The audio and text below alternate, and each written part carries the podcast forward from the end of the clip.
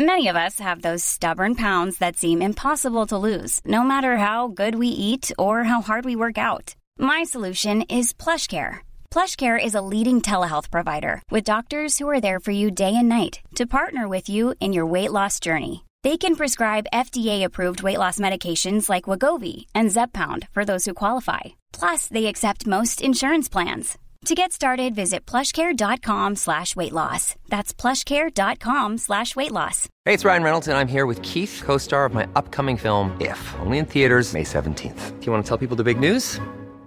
All right, I'll do it. Sign up now and you'll get unlimited for $15 a month in six months of Paramount Plus Essential Plan on us. Mintmobile.com slash switch. Upfront payment of $45 equivalent to $15 per month. Unlimited over 40 gigabytes per month. Face lower speeds. Videos at 480p. Active Mint customers by 531.24 get six months of Paramount Plus Essential Plan. Auto renews after six months. Offer ends May 31st, 2024. Separate Paramount Plus registration required. Terms and conditions apply if rated PG.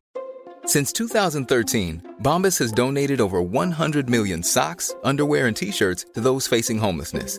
If we counted those on air, this ad would last over 1,157 days. But if we counted the time it takes to make a donation possible, it would take just a few clicks. Because every time you make a purchase, Bombas donates an item to someone who needs it.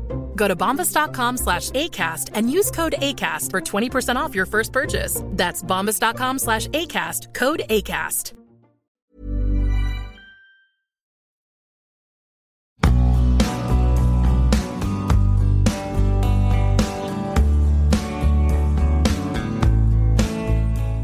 سلام من پیمان بشردوست هستم.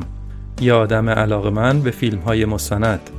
و اینجا در پادکست داکس فیلم های مستندی که می‌بینم رو براتون تعریف می‌کنم.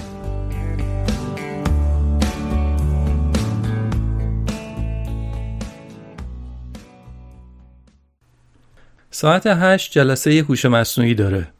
ساعت 9 باید در جلسه با شرکت TerraPower در مورد نوآوری در تکنولوژی هسته‌ای شرکت کنه.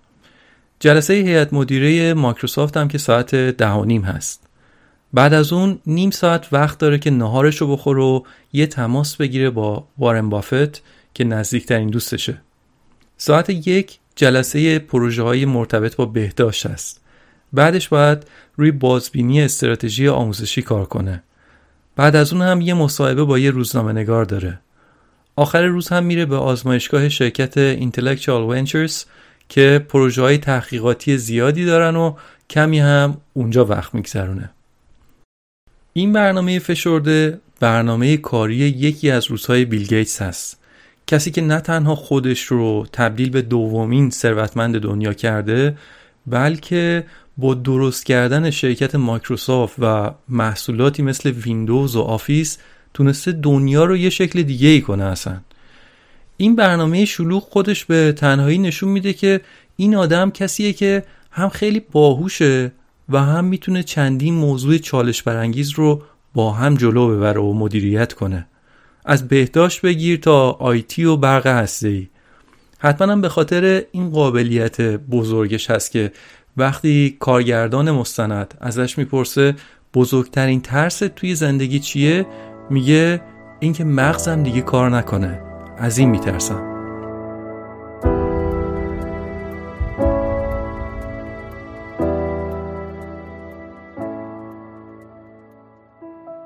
ویلیام هنری گیتس که به بیل گیتس معروفه در سال 1955 معادل 1334 شمسی به دنیا اومده. بیل از بچگی خوشحال و خندان بود و بهش می‌گفتن پسر خوشحال. یه جورایی خوشبینی فعلیش از بچگی همراش بوده. اولین بار توی مدرسه بود که فهمید مغزش سریعتر از بقیه بچه ها کار می‌کنه. اون موقع یه نوارای صوتی تو مدارس آمریکا پخش می‌شد که سلسله وار یه سری سوال ریاضی رو از بچه ها می‌پرسید. مثلا می‌پرسید دوازده به علاوه هفته پنج به علاوه سیزده. نوار همینطور می‌پرسید و رد می‌شد. وقتی بچه های دیگه داشتن توی سرکله خودشون می‌زدن که جواب بدن بیل خیلی خونسرد جوابا رو مینوشت. اون موقع فهمید که انگار مغزش خیلی سریع کار می‌کنه. بعدتر وقتی که کلاس هشتم شد توی یه جور المپیاد ریاضی شرکت کرد و بین تمام دانش آموزای ایالت اول شد. یعنی فقط بین کلاس هشتمی نه بین حتی بچه های کلاس های بالاتر هم بیل گیتس بود که اول شد. خانواده گیتس یه خانواده مرفه بودن و توی منطقه سیاتل ایالت واشنگتن آدمای شناخته شده ای بودن. پدر بیل گیتس یه وکیل معروف بود. مادرش هم توی جاهای مختلف عضو هیئت مدیره بود. اولش هیئت مدیره های داوطلبانه بود بعدش کم کم هیئت مدیره شرکت های بزرگ.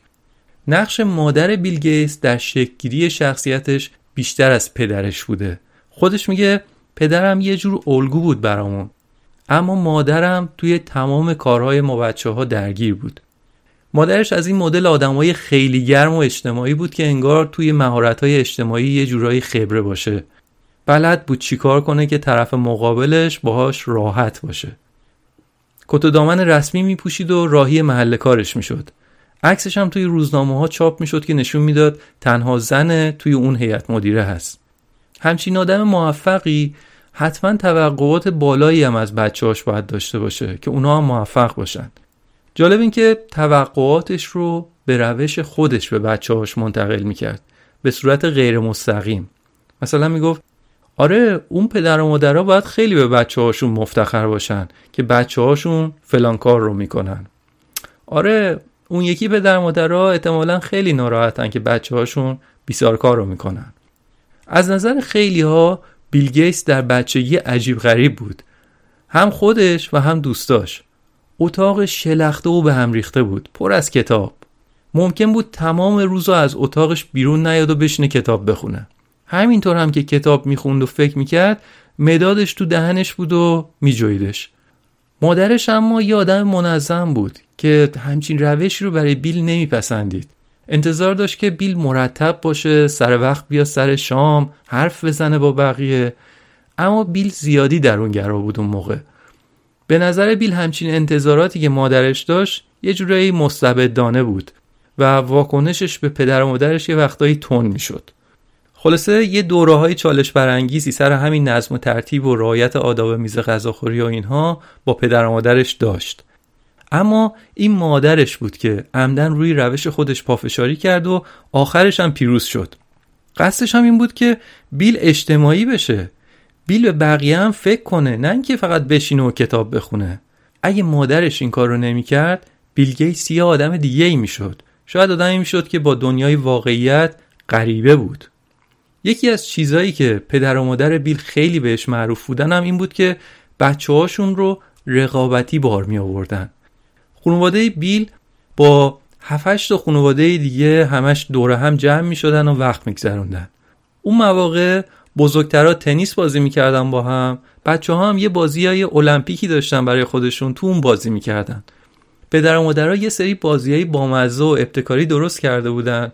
این ده تا بچه رقابت می‌کردن و جایزه می‌گرفتن. همون بازی ها هم باعث شد روحیه رقابتی در بیل از همون اول شکل بگیره.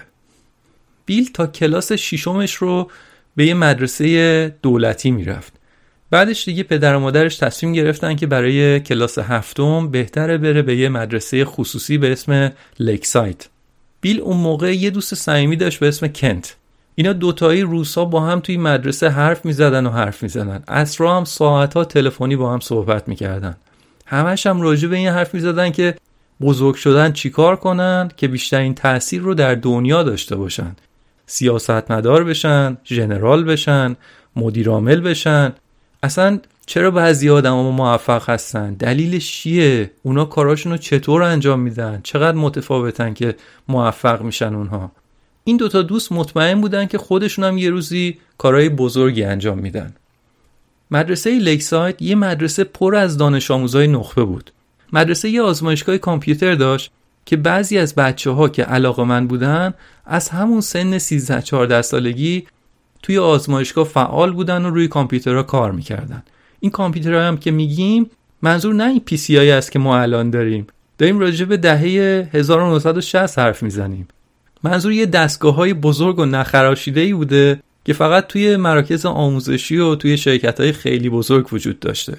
توی آزمایشگاه مدرسه دو تا از دانش آموزای سال بالایی بودن که وقت زیادی رو اونجا میگذروندن. همیشه اونجا توی آزمایشگاه پلاس بودن اینا. و حتی گاهی اوقات شبم اونجا میخوابیدن و برنامه مینوشتن. یکی از اونها پولالم بود که بعدها با بیل دوتایی مایکروسافت رو تأسیس کردن اینا. به خاطر نتیجه اون المپیاد ریاضی که گفتیم بیل به عنوان بچه باهوش معروف شده بود توی ایالت. واسه همین پولالن که سال بالایی بود خودش رفته بود دنبال بیل و آوردش توی تیم کامپیوتر مدرسه. تیم چهار نفرشون شامل بیل و کنت بود که این دوتا 13 ساله بودن. به علاوه پل و ریک 15 ساله. اما اینا انقدر خوب بودن که یه شرکت محلی ازشون خواست برای سیستم حقوقشون براشون نرم افزار بنویسن. دو تا بچه 13 ساله دو تا 15 ساله. قرارداد کارو که گرفتن اون 15 ساله ها بیل و دوستشو پیچوندن و گفتن ما خودمون انجامش میدیم. بیل گیتس هم کم نیاورد. بهشون گفت باشه ما میریم شما خودتون انجام بدید. اما من فکر می‌کنم که شما دارید همچین کاری رو دست کم می‌گیرید. اگرم بعدا ازم خواستید که من برگردم اون وقت من میشم رئیس این تیم. همینطور هم میشه. بعد از چند هفته از بیل می‌خوان که به عنوان رئیس تیم برگرده. بعد از اون کار موفق خود مدرسه لیک سایت هم همون سال از اینا می‌خواد که برنامه ثبت نام مدرسه رو براشون بنویسن. برنامه‌ای که باید مینوشتن خیلی سخت بود. هزار تا محدودیت توی مسئله بود. توی همون اسنا بود که کنت نزدیکترین دوست بیل رفت به یه برنامه کوهنوردی. اما از بد حادثه از کوه سقوط می‌کنه و از دنیا میره. تراژدی بزرگی بود. ضربه بزرگی بود برای بیل. بعد از همه گریه ها و ناراحتی ها اما آخرش بیل گفت ما قرار بود با هم این کار رو بکنیم اما الان دیگه من باید بدون کنت این کار رو تموم بکنم.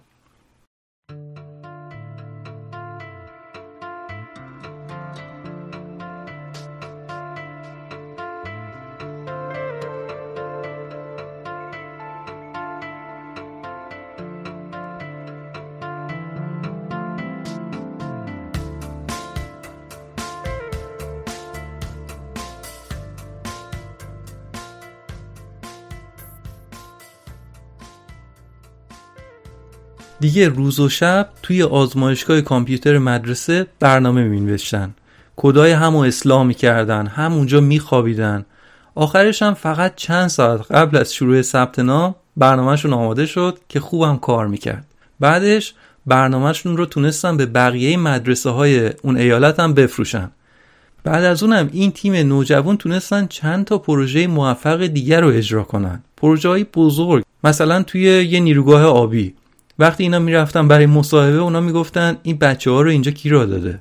خلاصه با همه این پروژه ها بیل دبیرستان رو تموم می‌کنه و وارد دانشگاه هاروارد میشه. یه روزی پل همون که دو سال ازش بزرگتر بود یه کپی از یه مجله کامپیوتر رو میاره بهش میده که روش عکس یه کامپیوتر شاخ اون زمان بود آلتیر 8800 که اولین کامپیوتر شخصی بود اولین پیسی بیل و پل گفتن نه مثل اینکه دنیای کامپیوتر شخصی بدون ما داره شروع میشه. چند ماه روز و شب نشستن به نوشتن یه BASIC compiler که در واقع اولین زبان برنامه نویسی برای کامپیوتر شخصی بوده. یعنی دیگه بعدش هر کسی با آلتیر 8800 می‌تونست برنامه های خودش رو بنویسه. نوشتن این BASIC compiler یه موفقیت بزرگ بود. البته اینکه میگیم نوشتن برنامه در واقع روی نوارهای کاغذی رو سوراخ می‌کردن و کدگذاری می‌کردن. خلاصه اینا میرن به ایالت نیو مکسیکو جایی که شرکت سازنده همین کامپیوتر آلتیر اونجا بود. همه منتظر بودن که آیا برنامه این دوتا جوون کار می‌کنه. بعد پل نوشت دو به علاوه دو. یه دستور ساده برای تست کردن برنامه و دستگاه پرینت کرد چهار. دستگاه کار کرد. این اولین بار بود که یه برنامه تجاری روی یک کامپیوتر شخصی نتیجه می‌داد. چون قبلا برنامه ها روی کامپیوترهای فوقالعاده بزرگ کار می‌کردن. این یک کامپیوتر کوچیک بود و برنامه هم کار کرد. شرکت مایکروسافت همونجا متولد شد. در سال 1975 معادل 1353 شمسی ویلیام هنری گیتس رئیس شرکت پول آلن نایب رئیس شرکت. نشانی شرکت ایالت نیومکسیکو شهر آلبوکرک. بعد از اون بیل از دانشگاه انصراف داد و جمع کرد و با پل رفتن به آلبوکرک. یه خونه اجاره کردن و دو سه تا دیگه از دوستای دبیرستانشون رو هم آوردن پیش خودشون. چند تا پسر همخونه ای توی یه خونه. از این سیستما که لباساشون هم هیچ وقت نمیشستن و همش کار و کار. میدویدن می‌رفتن یه فست فود میخریدن و دوباره برمیگشتن تا ساعت سه شب کار می‌کردن. به صورت افراطی. نخوابیم کار کنیم. وقتمون رو حروم غذا خوردن نکنیم. بیل رفته بود یه جور پودر شربت پرتغالی خریده بود که جای اینکه غذا بخوره همونطور که نشسته بود و برنامه مینوشت پودر رو با دستش میریخت تو دهنش بدون اینکه حتی با آب قاطی کنه. پودر میریخت رو صورتش همونطور میمون کثیف چندش اما این ادامه می‌داد. پل اما اون به یه وقتایی کتابی هم می‌خوند گیتاری هم می‌زد. بیل گیتس اما نه عین تراکتور کار می‌کرد. یه وقتایی بدون اینکه بخوابه چند روز برنامه مینوشت و بعد به جای اینکه بره بخوابه بس که هیجان داشت می‌زد به بیابون. هیجانش رو با رانندگی توی یه جاده بیابونی خالی می‌کرد. تا جایی که ماشین می‌رفت این گاز می‌داد. یه بارم پلیس گرفتدش به خاطر سرعت زیاد.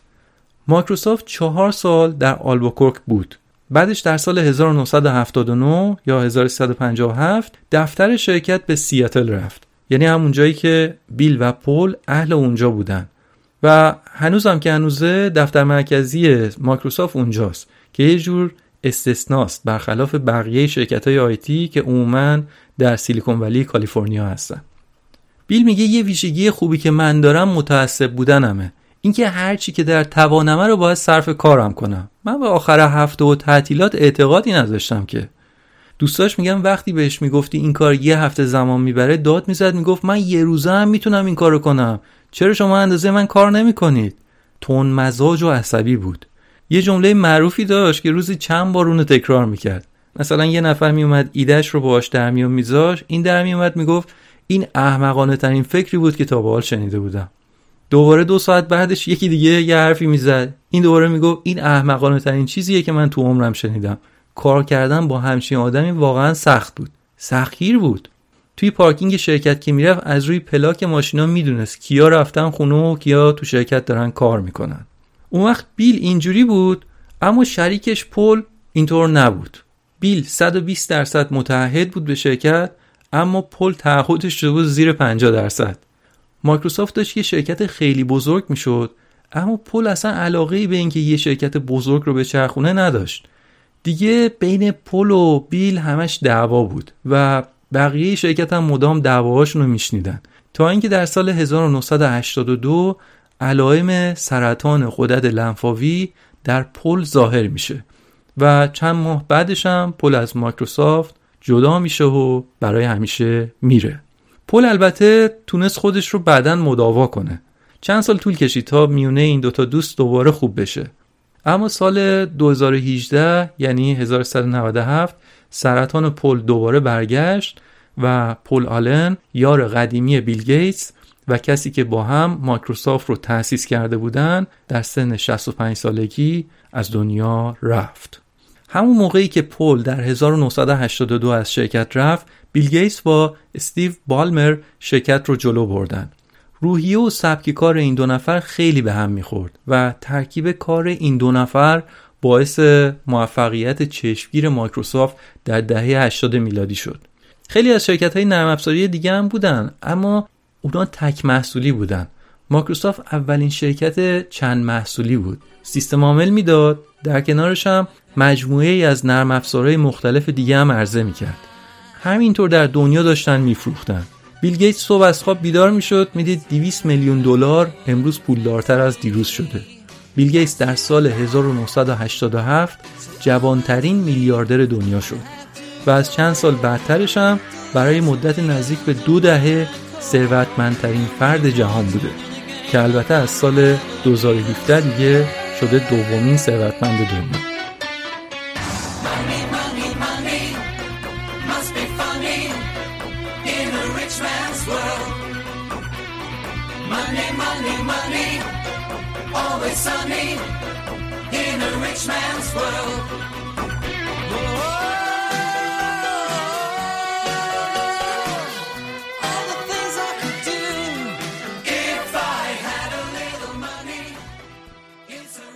اما روزهای اول مایکروسافت بیل یه نفر مهم رو به عنوان دست راست خودش داشت. اون آدم مادرش بود. یه جوون 26 ساله نابغه کامپیوتر یه آدم با تجربه که مدام توی هیئت مدیره ها بوده رو در کنار خودش داشت. عین چشمش هم بهش اعتماد داشت. مادرش بود. وارن بافت میلیاردر معروف رو خیلی همون می‌شناسیم. کسی که به عنوان بزرگترین تاجر سهام در دنیا معروفه. وارن بافت بهترین دوست بیل گیتس است سال 1991 مادر بیل اصرار اصرار که برو با بافت آشنا شو. بافت حالا یه آدم میان سال و شناخته شده بود توی آمریکا.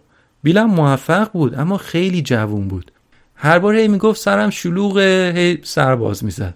آخرش برای یه جلسه 90 دقیقه‌ای هماهنگ کردم با هم و بعدش هم با هلیکوپتر رفت دیدن بافت که مثلا بعدش زود برگرده سر کارش و کارشو بکنه.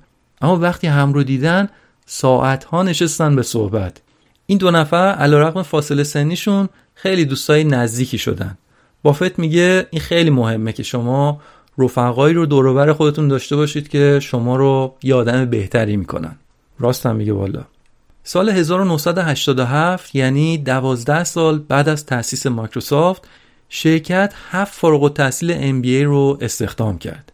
یکی از اونا یه دختر جوونی بود به اسم ملیندا آن فرنچ. چند ماه بعد مایکروسافت در یه نمایشگاهی شرکت کرده بود.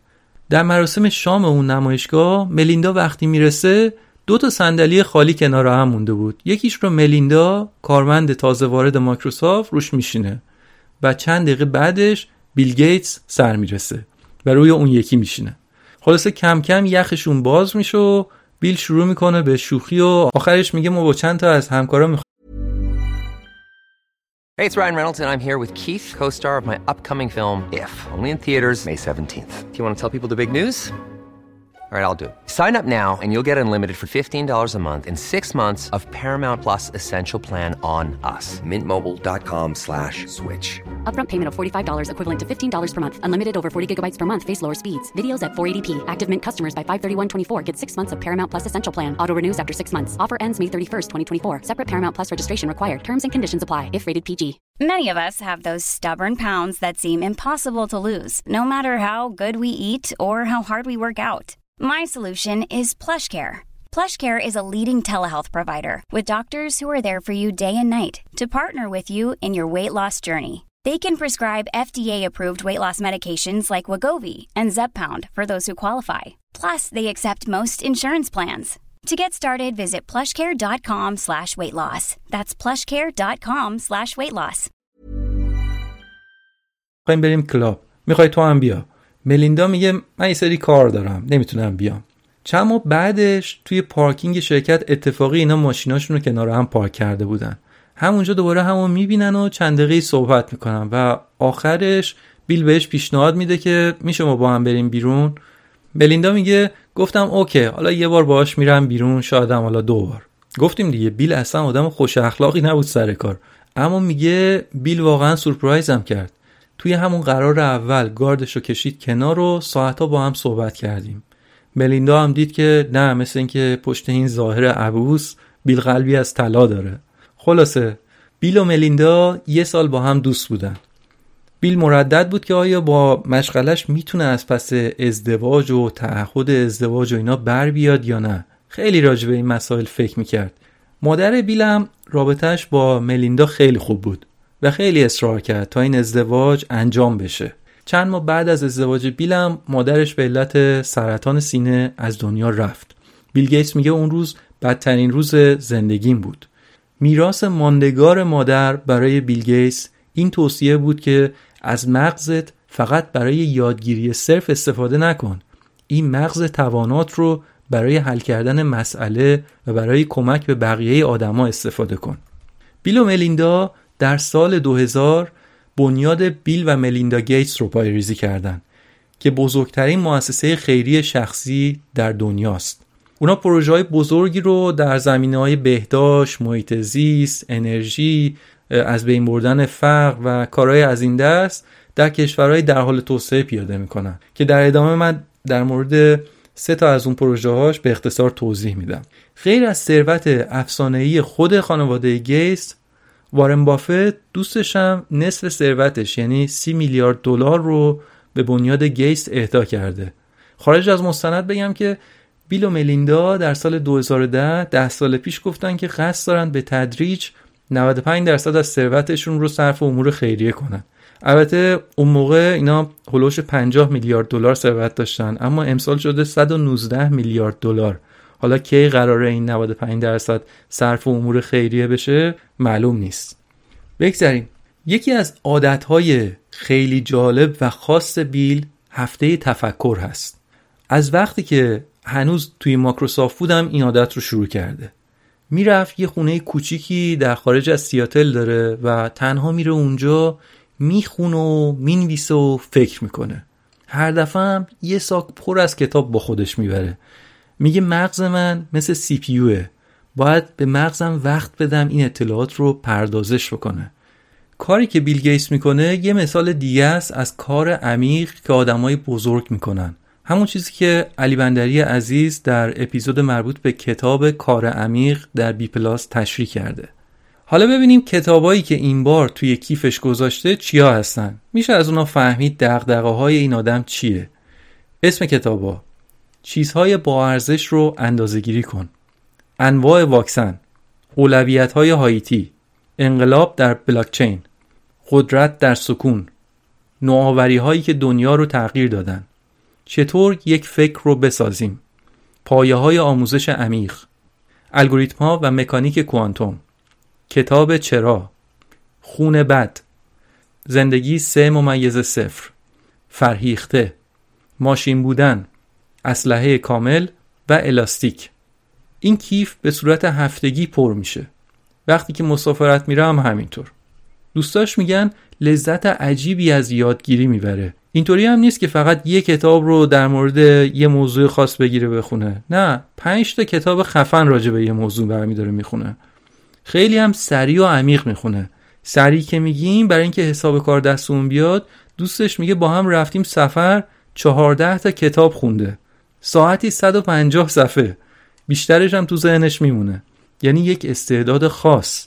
از بیل گیتس پرسیدن چطور کتاباتو انتخاب می‌کنی؟ دیدیم دیگه چقدر متنوع این کتابا. میگه راجع به یه سری موضوعات است که اگه یه کتاب خوب بیاد من حتما باید همشون رو بخرم و بخونم. موضوعاتی مثل سلامت، انرژی، تغییرات آب و هوایی غیر از اینا هم یه نویسنده مورد علاقه داره به اسم واکلاف اسمیل کتابای اسمیل در حوزه انرژیه. بیل انقدر که این آدم رو قبول داره یه تعهدی داره که هر کتابی که اسمیل میده بیرون رو حتما باید تمامش رو بخونه. حتی یه بار یه کتاب بی ربط نوشته بود اون رو هم نشست تا تهش خوند. غیر از اون هفته تفکر ملیندا میگه که گاهی اوقات می‌بینم خیلی از فکرهای خوبش رو وقتی که داره راه میره به ذهنش میاد. یا وقتی توی خونه داریم کار می‌کنیم من نشستم یه جا دارم کارمو می‌کنم. اما بیل همینجوری هی جلو عقب میره هی جلو عقب میره. انگار یه جوری این کارش کمک می‌کنه که مغزش رو سر سامون بده. راوی مستند میگه انگار یه جدول بزرگ شبیه اسپرچیت اکسل توی سر بیل هست و هر چیزی توی این جدول جای خودشو داره. یکی ممکنه این جدول رو بزرگ و شلوغ بلوغ ببینه اما برای خود بیل همه چیز منظم و مرتب سر جای خودش است.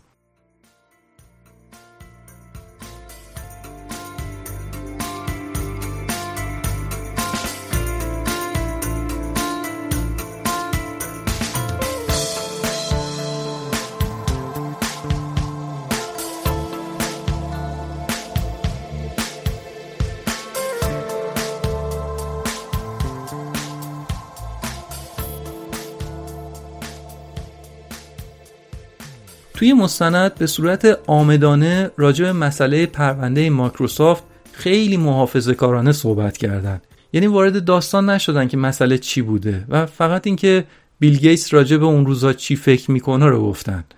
به نظرم لازم من خارج از مستند این اطلاعات رو بدم. آمریکا یه سری قوانین ضد انحصار داره که بهش قوانین آنتی تراست میگن. هدف این قوانین اینه که مانع از این بشن که یه شرکتی بیاد مثلا رقیباش رو بخره و تبدیل بشه به تنها فروشنده انحصاری یک محصول. برای همین دادگستری آمریکا شرکت ها رو خصوصا این چند سالی شرکت های بزرگ فناوری اطلاعات مثل گوگل، فیسبوک اینا رو زیر ذره دارن و یه وقتایی مدیر رو می‌خوان تا بیان به دادگاه راجع به فعالیتاشون توضیح بدن. دادگستری می‌تونه بیاد حکم بده که شرکتی که رقیبش رو خریده داره کارهای انحصاری می‌کنه باید دوباره بیاد تجزیه بشه به دو یا چند تا شرکت دیگه که از اون حالت انحصاری در بیاد.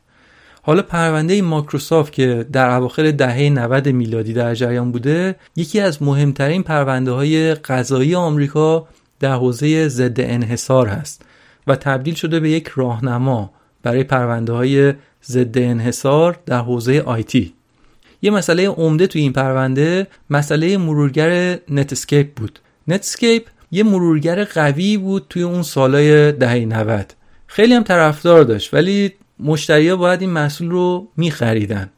مایکروسافت هم با نتسکیپ رو یه تهدید می‌دید برای محصولات خودش. بنابراین اومد برای خودش هم یه محصول مشابه به اسم اینترنت اکسپلورر رو توسعه داد. بعد ویندوز رو که به مشتری میفروخت یکی یه دونه اینترنت اکسپلورر رو هم مجانی می‌داد به مشتری. خب 95 درصد کاربرا ویندوز نصب می‌کردن که روش اینترنت اکسپلورر مجانی نصب می‌شد. دیگه کی می‌رفت نتسکیپ بخره مثلا رو کامپیوترش نصب کنه؟ هدف مایکروسافت این بود که رقیب آیندهش رو زمین بزنه. حالا اینجا مایکروسافت محصولش رو گرون نکرده بود. مجانی هم داده بود دست مشتری. اما اساس حرف دادگستری این بود که این نه تنها از انصاف بدوره و اون شرکت رقیبش از بین میره بلکه باعث میشه که خود مایکروسافت هم وقتی انحصاری بشه دیگه دنبال نوآوری نره. کما اینکه نهایتا هم همینطور شد. اکسپلورر به خاطر همین از بازار محو شد آخرش. در پرونده مایکروسافت نهایتا این ادعا ثابت شد که رویه مایکروسافت یک رویه انحصارگرایانه بوده. و از این شرکت خواستن که سیاستهاش رو تغییر بده. بیل گیتس در همون گیرودار دادگاه در ژانویه 2000 استعفا کرد و دوستش استیو مدیر شرکت شد. هدف بیل گیتس این بود که با تمرکز بیشتری دادگاه رو جلو ببره. اون دوره قطعا یکی از سختترین دوره های زندگی بیل گیتس بوده. کسی که قبلا عکسش به عنوان نابغه دوران رو جلد مجله معروف بود حالا به عنوان یه آدم شکست خورده رو جلد مجلات معتبری مثل تایم رفته بود. بعد از اونم بیل گیتس در سال 2006 اعلام کرد که دیگه به صورت نیمه وقت در مایکروسافت و تمام وقت در بنیاد گیتس کار می‌کنه. کماکان هم رئیس هیئت مدیره مایکروسافت بود تا سال 2014 که از اونم استعفا کرد. در سال 2020 هم از عضویت در هیئت مدیره هم استعفا داد تا تمرکزش روی بنیاد گیتس بیشتر بشه. جالب این که بیل گیتس هفته پیش هم به جرگه پادکسترها پیوست و با رشیدا جونز هنرپیشه پادکست میدن. اولین اپیزود پادکستشون هم 16 نوامبر 2020 منتشر کردن. این همه ترکوند و همه جا رو گرفت آخرش هم پادکستر شد. مستند درون مغز بیل گیتس سه قسمتی است و هر قسمتش هم 50 دقیقه. این داستانی که تا الان گفتم رو در سه قسمت به صورت بریده بریده تعریف کردن و لابلای این داستان هم سه تا پروژه بزرگی که بیل گیتس در بنیاد گیتس داره روش کار می‌کنه رو به مرور تشریح کردن توی سریال. خیلی هم سر صبر و حوصله بوده این کارش و یکی از انتقادات به این مجموعه مستند هم همین بوده که چقدر وقت زیادی رو روی اون پروژه ها گذاشتن. من به اختصار در مورد این سه پروژه صحبت می‌کنم. چون هدف اینه که ببینیم دغدغه و دنیای این آدم در طول روزش چیا هست. اولیش پروژه توالت هست. یه روز صبح ملیندا و بیل توی خونهشون بودن توی یه روزنامه یه مقاله کوچیکی خوندن که باعث تغییر بزرگی در بنیادشون شد. در این مورد که میلیون ها بچه در کشورهای توسعه نیافته به خاطر آب آلوده به اسهال مبتلا میشن و میمیرن.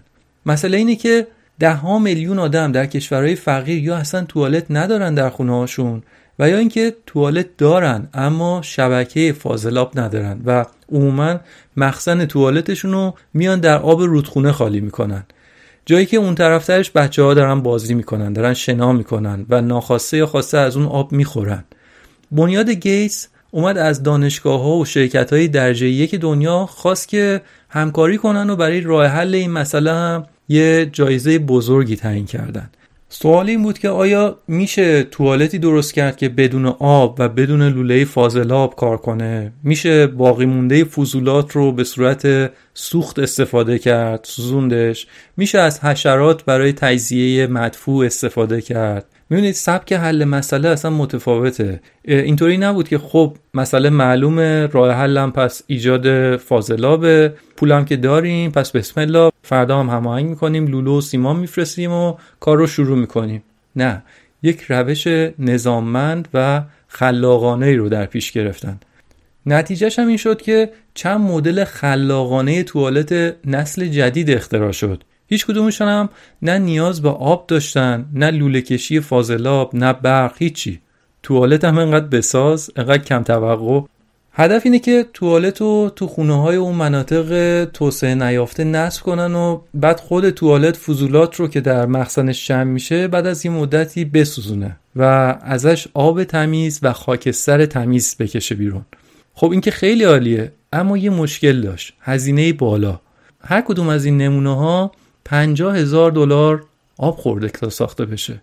هدف بنیاد گیس اینه که این مبلغ رو برسونن به هر توالت 500 دلار. برای اینکه این کار رو عملی کنن یه راه داشتن. چین. بیل گیتس رفت چین تامین کننده های چینی رو دعوت کردن و بیل گیتس براشون سخنرانی کرد و ازشون خواست که یه قیمت رقابتی بدن. توی همون سخنرانی هم بود که خیلی رک و عیان یه بطری از فضولات انسانی رو همونجا روی سن به حضار نشون داد و گفت اینو می‌بینید. این تو 200 میلیون ویروس خطرناک و 200 میلیارد باکتری و خلاصه کلی کثیفی دیگه این تو هستش فقط. اون وقت بچه ها تو اون مناطق دارن لابلای همینا دارن زندگی می‌کنن. سخنرانیش به تبع خیلی سر صدا کرد و بعد از اون سخنرانی در نوامبر 2018 شرکت لیکسیل چین اعلام کرد که توالت های بیل گیتس رو می‌سازه. پروژه دیگه ای که بنیاد بیل گیتس روش خیلی سرمایه گذاری کرده پروژه تولید برق اتمی به روش جدید هست. مسئله اینه که جمعیت جهان همینطور داره بیشتر و بیشتر میشه و اینا هم همه نیاز به برق دارن. اما روش های معمول تولید برق باعث تولید دیوکسید کربن و نهایتا گرمتر شدن کره زمین میشن. گیتس یه تیم فوقالعاده خبره متشکل از آدمای خبره رو برای این کار هدایت می‌کنه. حالا حرف اینا چیه؟ اینا میگن نیروگاههای هسته‌ای فعلی طراحیاشون مال 80 سال پیشه وقتی که کامپیوتری اصلا وجود نداشت. ما باید بیایم و طراحی ها رو بروز کنیم و سیستم های کامپیوتری رو تو طراحی ها لحاظ کنیم و احتمال خطای انسانی رو بیاریم پایینتر. بعد هم حرفشون اینه که به جای استفاده از اورانیوم غنی شده از اورانیوم توهی شده استفاده کنن. یعنی از زبالای اتمی که سایر نیروگاه اتمی درست می‌کنن اونو بیان استفاده بکنن. های شبیه سازی هم که بر اساس این طرحشون درست کردن هم همه خوب جواب دادن. فاز بعدی کارشون این بودش که یه نیروگاه واقعی اتمی بیان بسازن. برای اونم دست به دامن چین شدن. چندین سال بیل گیتس و تیمش با چین در حال مذاکره بودن و کم کم داشت گشایش هایی می‌شد که یه دفعه جنگ تجاری بین آمریکا و چین پیش اومد و کارا متوقف شد. یه پروژه دیگه ای هم که بنیاد گیتس روش خیلی سرمایه گذاری کردم پروژه ریشهکن کردن فلج اطفال هست که من دیگه قصد ندارم خیلی بهش بپردازم. در طول مستند کارگردان که انگار خیلی نزدیک به بیل گیتس سوالات زیادی رو ازش می‌پرسه و اون هم جواب می‌داده. در آخر مستند کارگردان این رو می‌پرسه. میگه پروژه توالتتون که راه حل گرون و غیر اجرایی داشته. پروژه فلج اطفال هم که امسال دوباره آمار فلج رفته بالا. پروژه راکتورتون هم که تجارت با چین متوقفش کرده. فکر نمی‌کنه که باید بیخیال این پروژه ها بشی؟ بیل جواب میده یه وقتایی که مسائل سختی برای حل کردن داری دو تا راه داری. می‌تونی تسلیم بشی و می‌تونی سختتر تلاش کنی.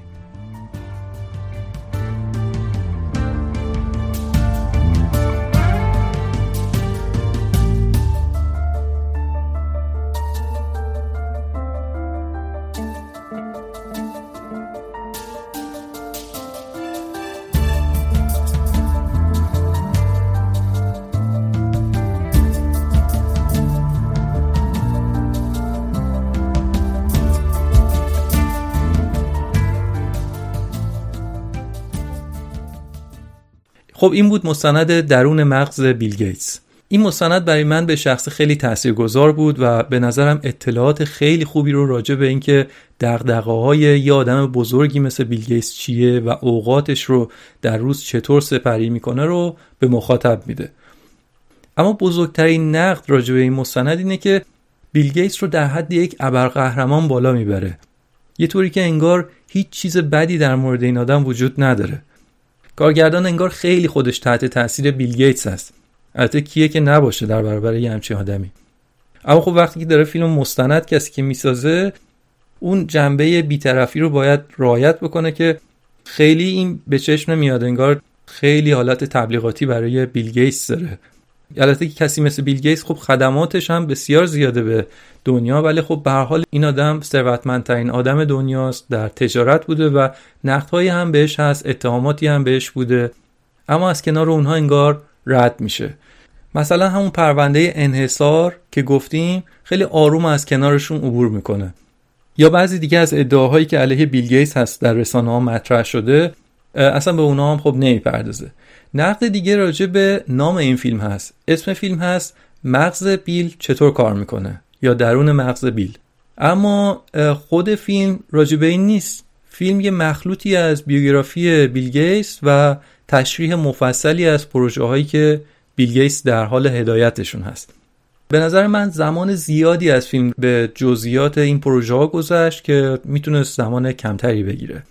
در صورت من که از دیدن این نیمه سریال مستند. لذت بردم و امیدوارم که شما هم از شنیدنش لذت برده باشید.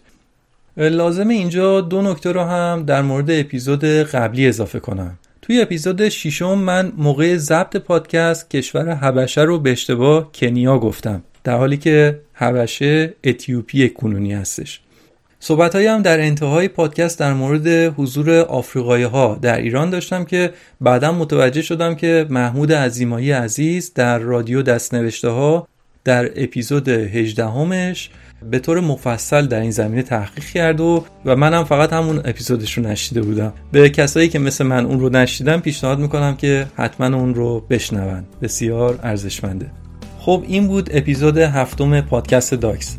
پادکستی که من پیمان بشردوست در اون فیلم های مستندی که می‌بینم و مطالبی که در موردشون می‌خونم و براتون تعریف می‌کنم. یادتون نره که در اپلیکیشن پادکست گیرتون پادکست داکس رو subscribe کنید و شما رو باز هم دعوت می‌کنم به صفحه اینستاگرام و توییتر پادکست داکس. باعث افتخارمه که من رو میشنوید. تا اپیزود بعدی سپاس و بدرود.